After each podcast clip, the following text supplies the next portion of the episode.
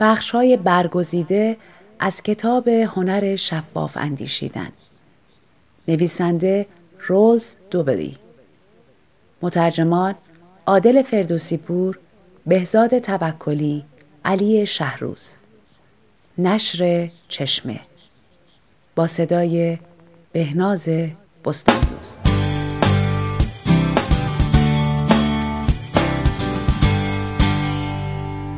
نوشیدنی مجانی را قبول نکن تقابل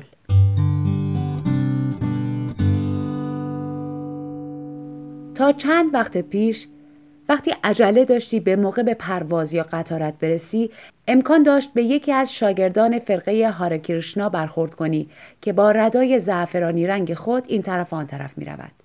یکی از اعضای این فرقه با لبخند گلی را به تو می‌داد و اگر تو هم مثل سایر مردم باشی گل را می گرفتی صرفا برای اینکه بیادب به نظر نرسی. اگر می‌خواستی آن را رد کنی محترمانه به تو می‌گفتند بگیرش این هدیه ماست به تو. و وقتی می‌خواستی گل را در سطح آشغال بعدی بیاندازی می‌دیدی چند گل دیگر هم در آنجا وجود دارد. اما این پایان ماجرا نبود. وقتی عذاب وجدان سراغت میآمد یک پیرو دیگر کریشنا به تو نزدیک می‌شد و طلب کمک می‌کرد در بسیاری از موارد پاسخ به این درخواست ها مثبت بود و این کار به قدری فراگیر شد که بسیاری از فرودگاه ها به کلی ورود اعضای این فرقه ها را ممنوع کردند. رابرت چالدینی روانشناس علت موفقیت این گروه و دیگر کمپین ها را این گونه بیان می کند. او پدیده تقابل را بررسی کرده و به این نتیجه رسیده که مردم وقتی مغروز کسی باشند بسیار معذبند.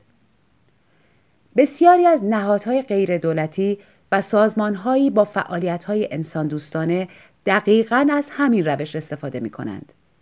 اول بده بعد بستان. هفته گذشته سازمان حفاظت از محیط زیست پاکتی پر از کارت های زیبا با منظره های بکر برایم فرستاد. نامه در کنار آن بود که اطمینان داد این کارت پستال ها فارغ از اینکه من به شرکت آنها کمک بکنم یا نه فقط جنبه هدیه و یادگاری دارد. هرچند که متوجه ترفند آنها شدم ولی باید کمی از اراده و بیرحمی خودم کمک می گرفتم که آنها را در سطل آشغال بیاندازم. متاسفانه این گونه اخازی ها که می توان به آنها انحراف هم گفت بسیار متداولند. یک کارخانه پیچ سازی از مشتری های بالقوه خود دعوت می کند در تماشای یک مسابقه ورزشی با آنها بپیوندند. یک ماه بعد زمان سفارش پیچ می شود. میل به ادای دین چنان قوی است که خریدار تسلیم می شود و به دوست جدید خود پیچ سفارش می دهد. این تکنیک در زمان باستان نیز وجود داشته است. ما تقابل را در تمام گونه هایی که غذایشان در معرض نوسانات شدید است مشاهده می کنیم. فرض کن که تو با شکار غذای خود را به دست می آوری. یک روز خوششانسی و گوزن شکار می کنی. احتمالا نمی توانی تمامش را در یک روز بخوری و هنوز چند قرنی با اختراع یخچال فاصله داریم. تصمیم می گیری این گوزن را با گروهی قسمت کنی و این بدان معناست که تو هم وقتی خوششانس نباشی می توانی از قنیمت دیگران استفاده کنی. در واقع شکم دوستانت نقش یخچال را ایفا می کند. تقابل یکی از راهکارهای مفید برای بقا و گونه ای از مدیریت ریسک است. بدون آن بشریت و بسیاری دیگر از گونه های حیوانات مدتها پیش منقرض می شدند. تقابل رابطه بین انسانهایی است که هیچ نسبتی با همدیگر ندارند و از ملزومات توسعه اقتصادی و تولید سرمایه است. بدون آن اقتصاد جهانی بیمعنا می شد. در واقع اصلا اقتصاد بیمعنا بود. این جنبه مثبت تقابل است. اما تقابل یک جنبه زشت هم دارد. انتقام. خود انتقام انتقام ایجاد می کند و خیلی زود تو را در یک جنگ تمام ایار قرار می دهد. مسیح توصیه می کرد ما باید این چرخه را با گذشت کردن از بین ببریم که کار بسیار مشکلی است. حتی وقتی اوضاع پیچیده نشده باشد، تقابل کشش بسیار زیادی دارد. سالها پیش زن و شوهری من و همسرم را به شام دعوت کردند. ما تا حدودی از قبل با این زوج آشنا بودیم. علا رقم خوش برخورد بودن خیلی سرگرم کننده نبودند.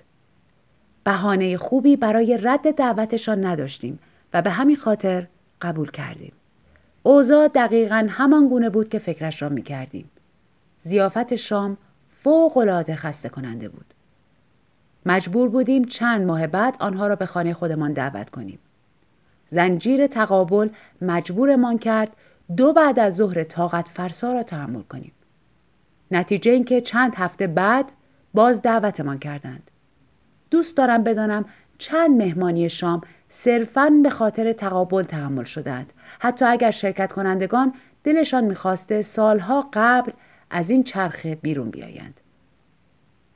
به همین صورت اگر کسی در فروشگاه سراغت آمد تا از تو بخواهد یک نوشیدنی یک تکه پنیر یا یک مشت زیتون را تست کنی پیشنهادش را رد کن.